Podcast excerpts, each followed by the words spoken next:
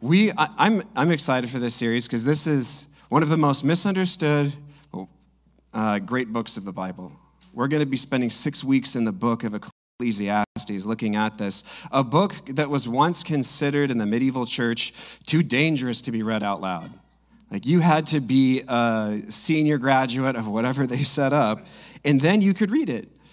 Uh, it's just, it is a book that uses pessimism and the severity of life to make a really powerful point. And I'm really excited to read it. We're looking at uh, what it, this whole series is going to be about chasing the wind, a life wasted.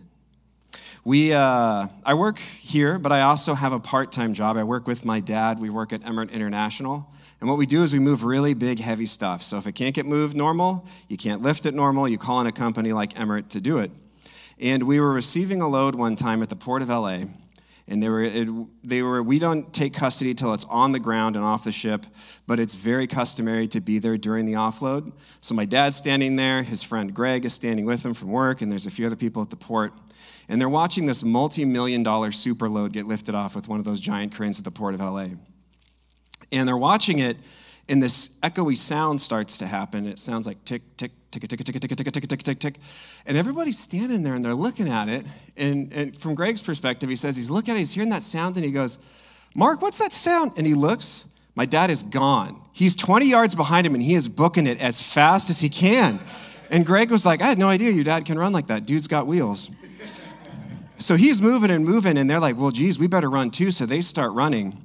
And what it is, is that my dad's been doing this since he was in high school, and he said that the steel cables, what happens is they start to do a thing called talking. Talking is this ticking sound they make as the little wires inside the steel rope are snapping off. With every snap, that chain or that uh, linkage, wire, rope, steel cable, whatever you want to call it, it becomes capable of holding less and less weight. And so the ticking speeds up, and the thing will unload itself. Uh, if you, what the, the solution is, is that when you hear it, you stop putting the load on it and you get a different rope. Uh, but if you've got a suspended load, you will not get it down on the ground in time. And when they split, they move with such speed and such weight, they will easily cut a grown man in two. Or if we're feeling fancy, it could cleave a man in twain.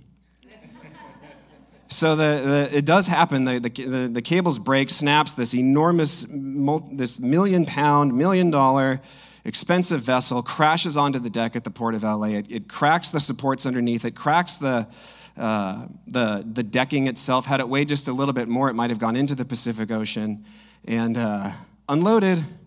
Uh, the, uh, and because I work there, I must inform you, we did not take custody of it yet. That wasn't our problem. That's the longshoremen of Los Angeles Union. Uh, sometimes it's just fun to just throw the longshoremen under the bus if you've worked with them long enough. Uh, but it was this moment to where uh, it was this enormous problem. Uh, we made money because I had to pay for our equipment on standby as they dug it out of the port. Uh, and it worked. Oddly enough, they tested it and they're like, yeah, sure, ship it to Utah. And so we did. uh, they don't build them like they used to. This thing, though, it, it begins to talk, it begins to make noise, and uh, it was time to leave. It was time to get out of there. Those that knew about it and could recognize the sound and had heard a cable talk before knew it was time to get going. If we are doing something that is going to be a problem and it's destined for crashing, it's better to leave it sooner than later. No matter how, di- how disastrous it is, it can seem it can seem discouraging to be told this is chasing the wind, this is wasting your life. But if it is going to crash and it is going to make a disaster, it's the wise that leave first. And if you're kind, you also tell your coworkers to run too. I, I, that fact is disputed because my dad says he did say something, and Greg says he doesn't remember, which is a convenient thing to say when it was your boss that allegedly didn't say something. So. Well, we want to talk about if it is chasing the wind, we're going to be looking at the several things that matter to this individual who wrote this. We're going to look at it if these things are chasing the wind, it's better to stop now and to leave now. This book was written to people who were uh, intended, it was intended to be written not by, or read, excuse me, not by everybody, but by the ruling elite in Jerusalem. People who thought they had it together. people who thought they had their lives finished and were chasing the right things. And this point of this book is how much we chase the wind even when we're succeeding. So let's, I'm going to read the first two uh, verses here. We'll talk about it a little bit more. The words of the teacher, son of David, king in Jerusalem.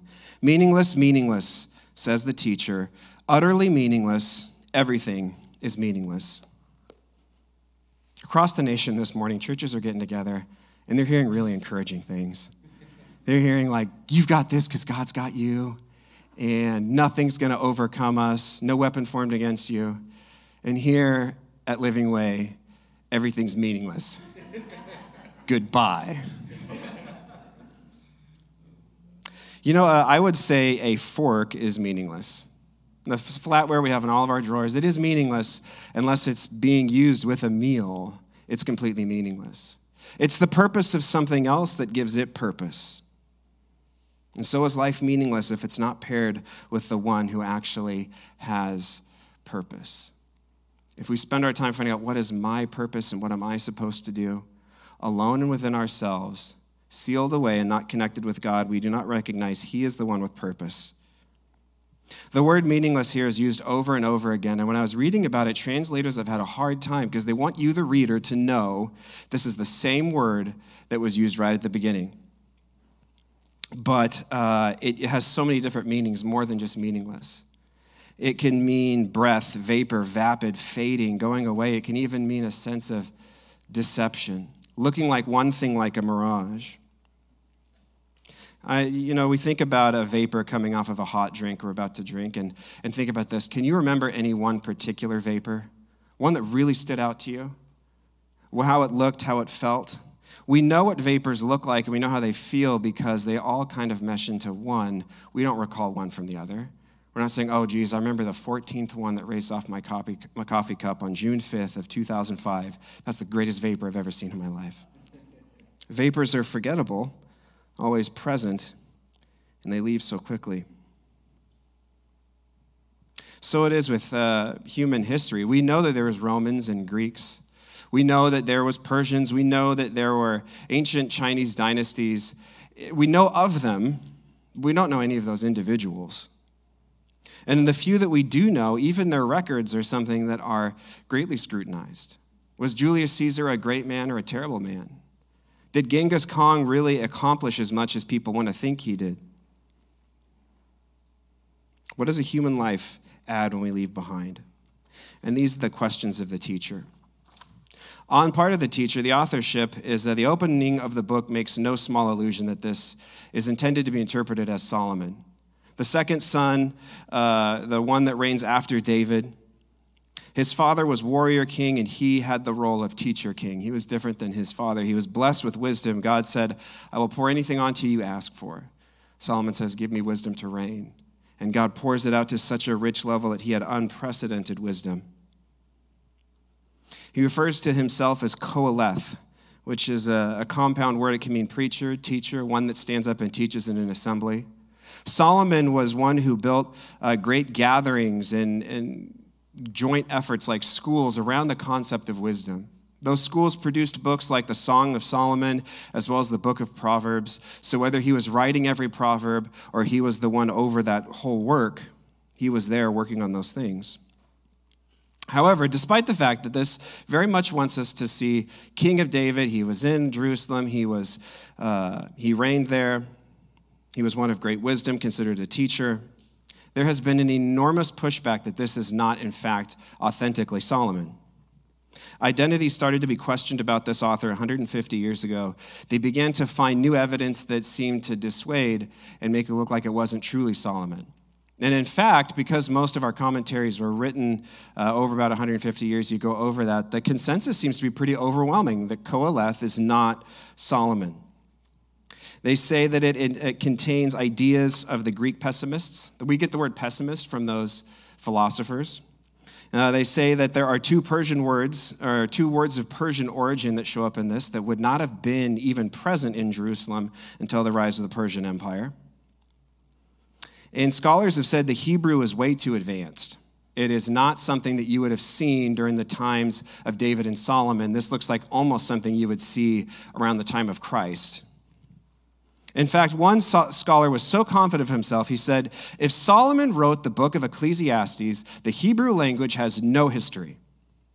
That's a lot of confidence. The idea was is that there was a later author who took on the guise of Solomon, who wrote this kind of in character to say, one who had all things and knew all things would have felt this way about life. But uh, they should have seen the writing on the wall with this one. Ecclesiastes is clear there's nothing new under the sun. We want to find new things, we want to see uh, and leave our mark behind. And for centuries, they must have thought to themselves, for centuries, they said, This is Solomon. But I've looked into it. I'm going to say something new, and I'm going to start something new. People are going to remember my name as saying, This is who it really is. Because you know what's interesting? Modern scholarship doesn't back up almost all of their claims. They look into it and they realize that because this was written for a different sect of Hebrews, it was written in a different, more advanced dialect. They know that Persian words were already in the Levant at this period because other languages were using them. And so there are, of all of the claims that were raised up, none of them are sufficient enough to make us think this is not Solomon.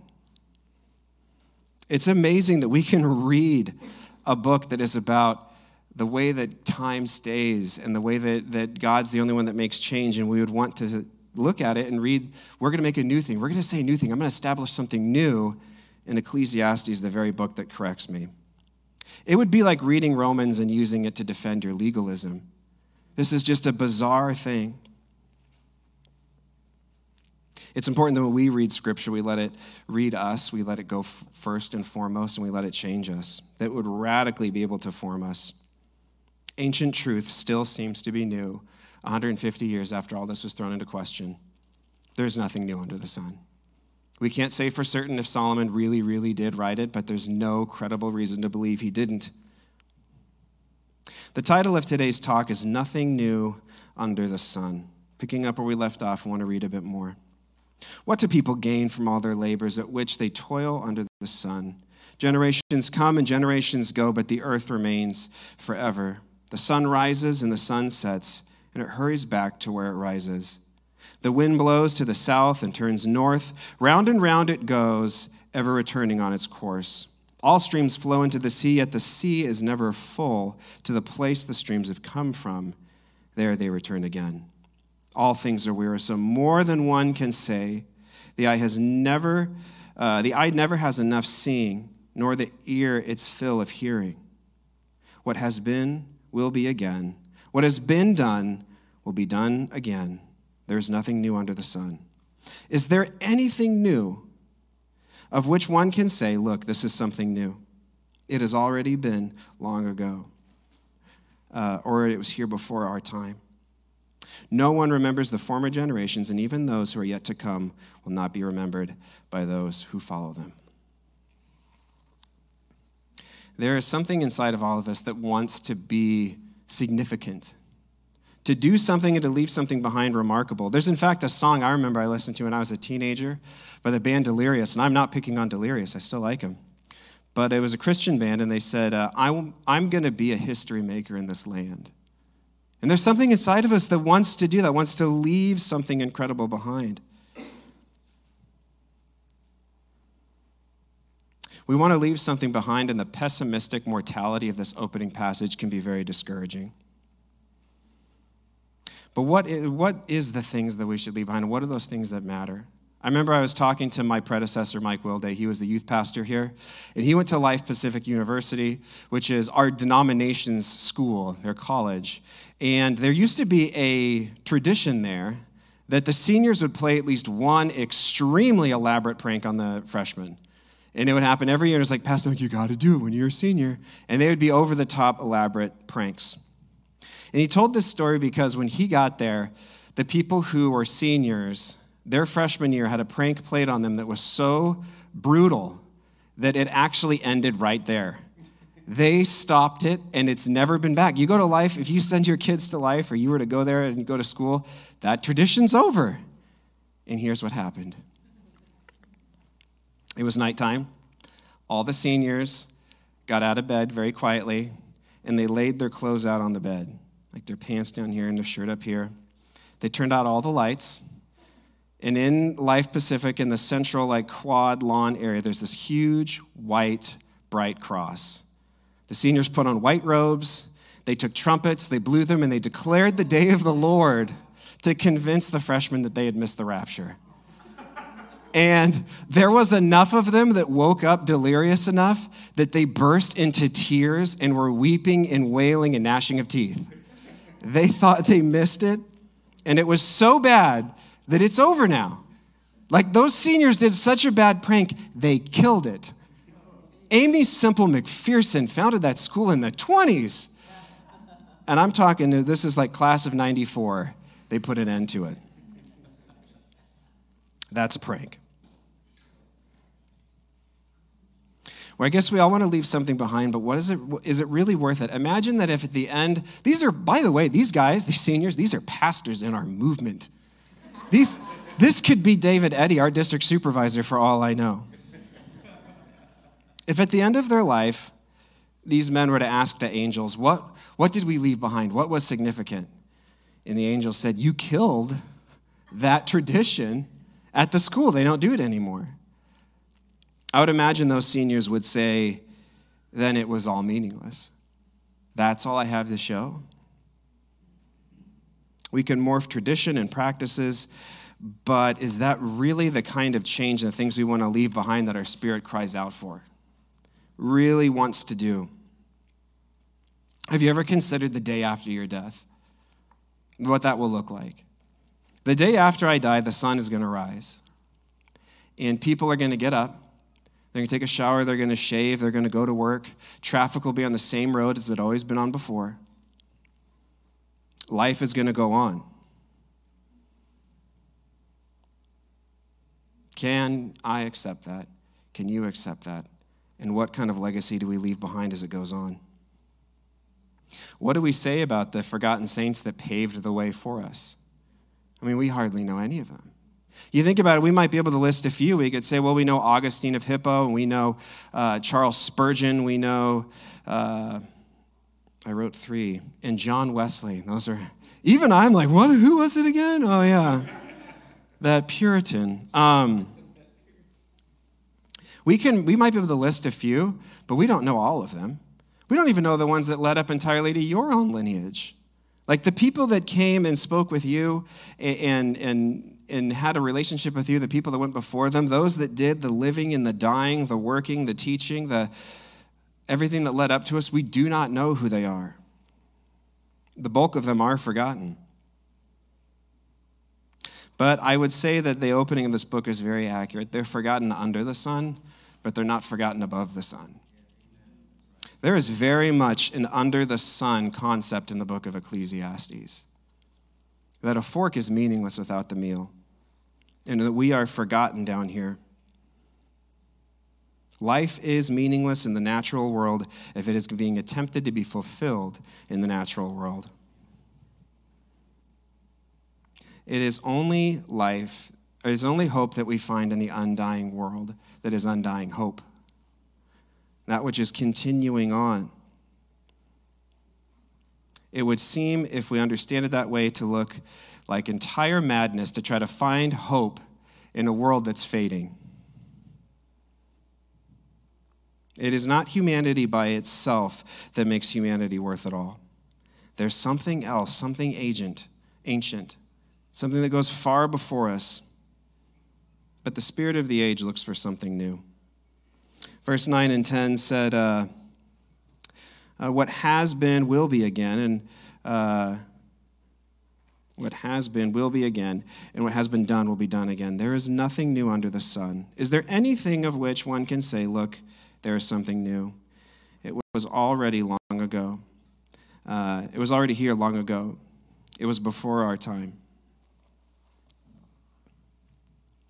I uh, was watching I spent way too much time scrolling on Facebook. I'm just going to indict myself now. I've done too much of that. And there was this video that came up, and I remember I actually watched it when it came out in 2007. There was rumor that Apple was going to make a phone, and I thought, that's so stupid, I have to see this. And so I watched it live, and there was a clip from it when Steve Jobs, he's dressed up in his little turtleneck and black pants. He looks like a 007 villain from the 70s. And he's trying to show us like the, and he goes, when you have a picture, you take your two fingers and you pinch open to zoom in, and you pinch out, you pinch like this to zoom out. Everybody loses their mind. And that's by far the funniest thing about watching an Apple keynote is the weird times people applaud. People get so excited for the dumbest things. There was a time where they changed the animation when you refresh your mailbox. It stretches and then releases instead of just spinning. And everyone's like, oh! And so that's people, people are freaking out over pinch to zoom. And the title on the video, the guy said, uh, We forgot what a big deal this was. And I thought, how odd. Because I watched that video and I had a very different take. We way overestimated what a big deal that was. That did not make that much of a difference if you had uh, too much obsession over what other people looked like, your own body dysmorphia, you had your own interest with photos, going like this changed nothing. A little gesture did very little. The author Philip K. Dick, who wrote the book uh, Do Androids Dream of Electric Sheep, when it was made into a movie more aptly called Blade Runner, um, yeah, the original was called Do Androids Dream of Electric Sheep. I can see why uh, they did a different title. He had a guiding philosophy that he talked about with which he wrote all of his books. He believed that technology would not change man one iota. I hope nobody broke a bone and it was that loud. We good? Okay. He believed that technology wouldn't actually change anybody, but it would enhance what we already were. And so, for the generosity of humanity, technology will help them be more generous. For the courageous of humanity, technology will aid them in being more courageous. In the same way, uh, people might have been brave before the sword, they become more brave after the sword. However, in all of his novels, as all the other ways that it also affected people. If people were violent before the sword, they were all the more violent for the inventing of it. That technology won't change us, it'll just kind of enhance the way that we do stuff. The internet was said to bring all humanity together. And now that we're, what, 30 years into this, I'm kind of wondering if it was a very good idea for all of us to get together. The internet uh, has certainly got us more involved with each other, but the idea of bringing us together, as in creating unity, is not really evident. Things seem to be going the same way they did before. Nations liked messing with each other before, and now we just have nations doing things like hiring hackers to shut down our fuel system or to steal designs. The internet has done as much to increase our circle of friends as it has our enemies. How many relationships have you seen get destroyed because of Instagram, Facebook, Snapchat, TikTok, for those of you young enough to have a TikTok? How much division has arisen because we now have at our fingertips any research that will back up any opinion we have? Everybody has facts that they can share. And so we are not any more less right or wrong. All we have done is wasted more time to prove that we believe whatever we believed before. I wouldn't say maybe Philip K. Dick was right about everything, but he may have been right about the internet. We are the same humanity, we just have new tools to do things we've been doing since ancient times. This is the biblical definition of nothing new. That we might read that and we think, well, things are so different. I mean, you know, Sam was talking about 150 years ago, just a minute ago. Think about how different things are now cars, electricity, better coffee. But in the economy of heaven, changing things is something that changes, that matters, and endures. The internet is proving to be a really rather meaningless. It's no better for hell than it is for heaven. It's just simply more noise. I want to show you an image real quick. This is a, a, a biblical concept of how they saw time, the wheel of time. Bring up my wheel. No wheel? Really? Oh, that's the one that was blank. Mmm, technical stuff. All right. Imagine a wheel's up there. Mm-hmm. And the wheel has got spokes. It's an old wheel, okay? And the, we have this idea, especially since the Enlightenment in the West, that time is linear. It just keep, it goes in new directions. Things are unprecedented. We keep saying that with the pandemic. This is unprecedented. It's literally not unprecedented. We have pandemics all the time. Uh, we, the fact that we went 100 years without one is quite the accomplishment. Um, So we have this idea of linear time. But the biblical world, they had more of an idea of cyclical time. Not that things would actually repeat or that things were written in that sense, but things tend to go in a certain sequence and they repeat uh, a pattern, they repeat trends, even if they show up in new faces and in new ways. And so, as one rolls, a spoke touches the ground, and that's what's going on right now. And as the wheel continues to roll, another spoke is now pointed towards the ground, but eventually these trends and things will come back and land again. We're seeing this with generational studies. They find that you get these little generations, like micro ones, stuffed in there, but the main pattern is intense generation and not so intense generation. So let's, let's look at baby boomers. They were intense. They had protests and flower power, and they, were, they have very strong opinions, and they tend to, uh, intense generations tend to fixate on something. This thing that I'm talking about is the dividing point. I draws a line in the sand. You're with me or against me. They wear out the next generation. Generation X shows up. And, like, honestly, we just want to sit around, drink Pepsi, and watch Seinfeld. Like, that's what we want to do. And so Gen X is very laid back. They tend to be. They had a lot less protest, like, eh, whatever. And then the millennials show up, and, and millennials and boomers are going to hate this. They're the same generation, they are so similar. They, the, the wheel went around, it landed again. You have another intense generation that still fixates on an issue, draws a line in the sand, says, You're with me or against me. They want to argue, they want to debate, and it's why the whole fight is just going right over. Gen X is the, the right over their head. They, they're not weighing in. This is boomers versus millennials. And uh, being a youth pastor, I can say Gen Z showed up. They are so chill. They really are. I was at a youth event where I saw one uh, millennial debating with, the, with like a group of Gen Zers, and they're like, okay, you're getting too worked up. Just calm down. Like, no, no, that's, that's you're, you're, giving, you're giving way too many labels. No, you're being too divisive. Stop it. And like, isn't the, isn't the stereotype of teenagers that they're emotional? And yet I'm not seeing this playing out. They're so chill. I, I actually, the last few years in youth ministry have been so nice. I've found that I tend to not be intense. So for me, I'm like, if they're 20 years older than me or 20 years younger, I know we're going to get along. They are chill as heck. Uh, now, I don't mean to pick on millennials and boomers because those generations that are more passionate, they tend to also be very driven and do stuff at the same time. So I'm not gonna, not gonna poo-poo my generation or the or the boomers. Everybody has their space, and God has a reason for the way things go. But we have found that there is a pattern, and it does repeat. We are at a point in society we've seen many times before where people are convinced that the new and what's coming up is going to fix everything. This happened during the Pax Romana. It was a time when Rome conquered everything, they ruled everything, everything seemed to be safe, and there's this idea that the past has been killed, and we are now moving into the Pax Romana. This is going to be a new era. The Enlightenment era was very much like the one we live in. It was this idea that we have come to new understanding, we're going to doubt old superstitions, and everything's going to get fixed and perfect.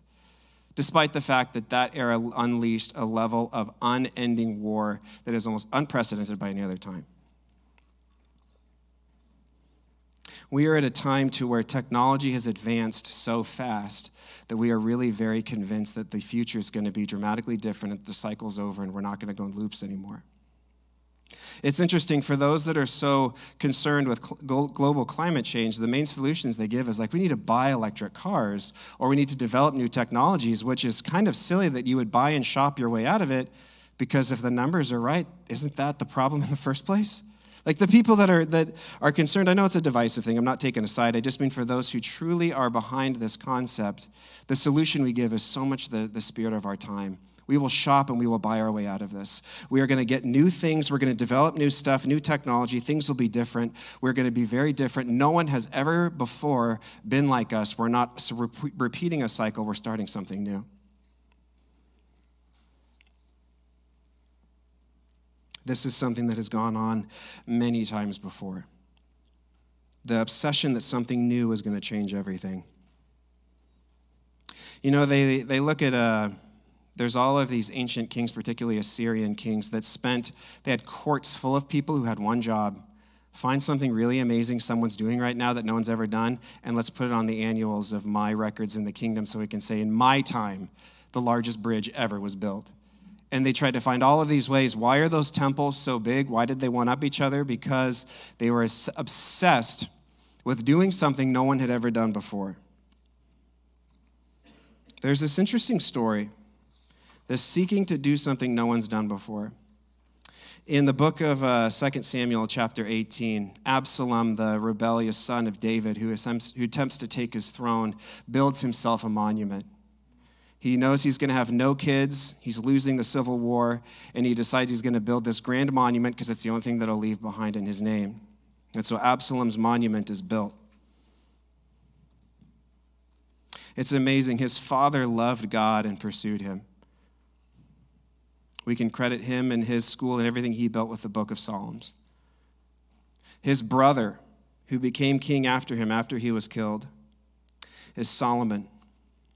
He was gifted by God with wisdom. We can credit his school with the school of wisdom, the book of Proverbs, Ecclesiastes, Song of Solomon. And for Absalom, he built a monument. He pursued the wind, he chased it hard, and his life is wasted. We can be incredibly productive in the absolute wrong areas. A while ago, we did these uh, personality profiles, my wife and I, and there was this quote about my wife's personality I love, absolutely accurate. Uh, people like my wife, there is no limit to what they can accomplish when they're supposed to be doing something else. like, I will come home and the floors are mopped like uh, everything deep cleaned all of the cabinets have been dug out put back in. The kids clothes are folded Marie Kondo method where they're folded just right so you open the drawer you see everything. And i'll walk in and i'll think gee i wonder what she was supposed to do today. Like what piece of paper did she not sign? Humanity is really similar. We talk about things like aqueducts the romans built and uh, democracy that was replanned and put on such a grander scale by our country. I mean, democracy may have existed before, but the U.S. tested it to see if it could work on such a grand scale and not just one city. There are things that it seems so significant, and we can be incredibly productive when we're supposed to be doing something else, but at the end of our life, those things are chasing after the wind, wasted like a monument. Indeed, there's really only one time you can find in Scripture really clearly that someone does something new. And it's said to be a new thing. And it does not belong to anyone who is entirely human. Revelation 21, 5 through 6. He was seated on the throne and said, I am making everything new. Then he said, Write this down, for these words are trustworthy and true. And he said to me, It is done. I am the, I am the Alpha, the Omega, the beginning and the end. Indeed, there will come a time in human history when we look back and we will say every single thing was meaningless except for the places that Jesus put his hand to it. Through his people, in his people, for his people. We will sound just like the Apostle Paul. We counted all for loss for the sake of knowing Christ. Hope doesn't come from new things. There's something so, it's, it's laid so deep inside of us that something's coming up and it will change. And it could be technology, but the spirit of the age is this idea that something's coming and it's going to fix everything for me. Political movements, some change will happen when we all begin to see each other and we can all come together and we do not want to embrace that there is a cycle. Hope is not found in the future and that everything is going to work out just fine. There will be another pandemic. It could happen in 10 years, it could happen in 200 years. There's going to be more civil unrest in this country. There's going to be more things that will take place, and we so much want to believe we've sorted it. Hope doesn't come from just a nameless future, hope comes from an ancient source something that is no less available to us than the times we think of the past. We say, I wouldn't want to live there. That was so much worse than now. Is it not grace to have a vain pursuit, a chasing of the wind, slapped out of your hand? That the things we're looking for, the things that we think will make us complete, whether that's buying your first home, buying a new home, retiring well, sending your kids off to the perfect college, getting the next thing handled, paying off debt, these things are not moral or immoral, they're amoral. But the real thing, that the whisper inside of you for something grander, something greater, the thing that you're projecting onto the future and what you think is going to come through, it wouldn't it be good to know now it won't. You'll get it in your hands and it is not going to feel like the way you think it's going to feel. And it's not going to be what you thought it was going to be. I would rather know that now than when I'm breathing my last breath. I would rather be able to hear the talking and the cables and understand this thing's about to go over.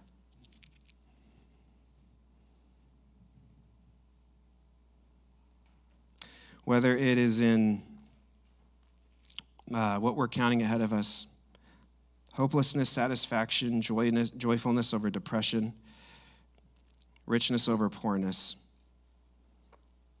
The things that we think are going to impact all of that and the cry within us is not the future that, ought, that we often are counting on. The whisper is something so much more ancient. The whisper goes beyond everything that its fulfillment is not found under the sun, but over it, above it. Something that we do not have to wait on and is worth pursuing now. It's ancient hope that's calling, and the spirit of the age wants us to think that it is an immediate hope that we are going to find, and that every day we get a step closer to the glorious future when things will get better. Eternal hope is calling, and it's time to abandon one pursuit for another it would be good to abandon the thing that you love so much and you want so bad right now than to keep going for it and finding out that it is nothing. Don't you think it's amazing that celebrities who have gained so much and succeeded so much have a much higher suicide rate per capita than the rest of us? How disillusioning would it be to give up everything, sacrifice friends, leave everything you knew, to finally get hold of it and to get the thing you thought you wanted and to find out that it was empty and colorless? It wasn't before he was famous and at the top of his game that Kurt Cobain killed himself. It was when he was the most famous rock star in the world that he felt like this life was so empty he just wanted to leave it. It is in time to end certain pursuits and to chase other things. That you we identify and say, Lord, am I chasing after the wind? Did I hear your call and did I put it onto something else? Am I thinking that I'm going to be able to get it under the sun? Do I realize this is over and that it's available to me starting right now? It would be important to make your life about that pursuit and finding our purpose in the one that is the one that has purpose, our Maker. I'm going to pray, and what I would want you to do is, as I'm praying, I want you to be thinking about what are the things that you feel convicted is your wind chasing, the thing that you're going after, the thing that you keep thinking is going to come through and to let God show you the reality of those things that it's not going to give you the peace, the, the tranquility, the fulfillment, the satisfaction that your spirit is longing for. Everything is meaningless under the sun. Things that have been done have been done before under the sun. We have a hope that's above all these things that comes from the eternal. Let's pray. Lord, today I ask that you would be moving in our hearts right now, but the things that we've chased down and that we've wanted, Lord, let us identify that we are not alone in that. And it's the, it's the unaloneness in the vain pursuit that can be scary. Because the spirit of the age tells us that we can get our way out of this by buying and selling and getting into something different, that it will fix everything. Lord, open our spiritual ears that we would hear the cable snapping. Open our spiritual eyes that we would see the dead end of this road that it is meaningless. It is no more useful to heaven or for hell. Whether we have it or not isn't going to satisfy all things. Lord, let us put it aside that if you have those for us, you have them for us, but we are not counting on that to make us whole and satisfied. God, I pray for an incredibly deeper faith that in everything we would look to you, we would chase you, that we would take on a new pursuit to pack light, to leave now, and to move quickly in pursuing you finding a hope that is above all things, not under the sun, but above all things that is unchanging. Lord, I thank you that you are unchangeable.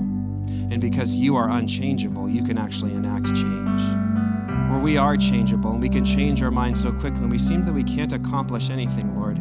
You know what you have planned for us. You know what's ahead of us. You know the loving kindness, the little gifts you want to give us along the way, but you also know the ultimate goal, where we're going for, and where we hunger and thirst for in our spirit. You said, Blessed are those who hunger and thirst for righteousness, for they will be filled. Lord, let us hunger and thirst for you, for your kingdom, for your name, for the relationship we have with you, that we would see ourselves tied up in your purpose, and that we would be filled in Jesus' name. Help us abandon the pursuit of the wind as we pursue you. We thank you, Lord, and in your name we pray. Amen.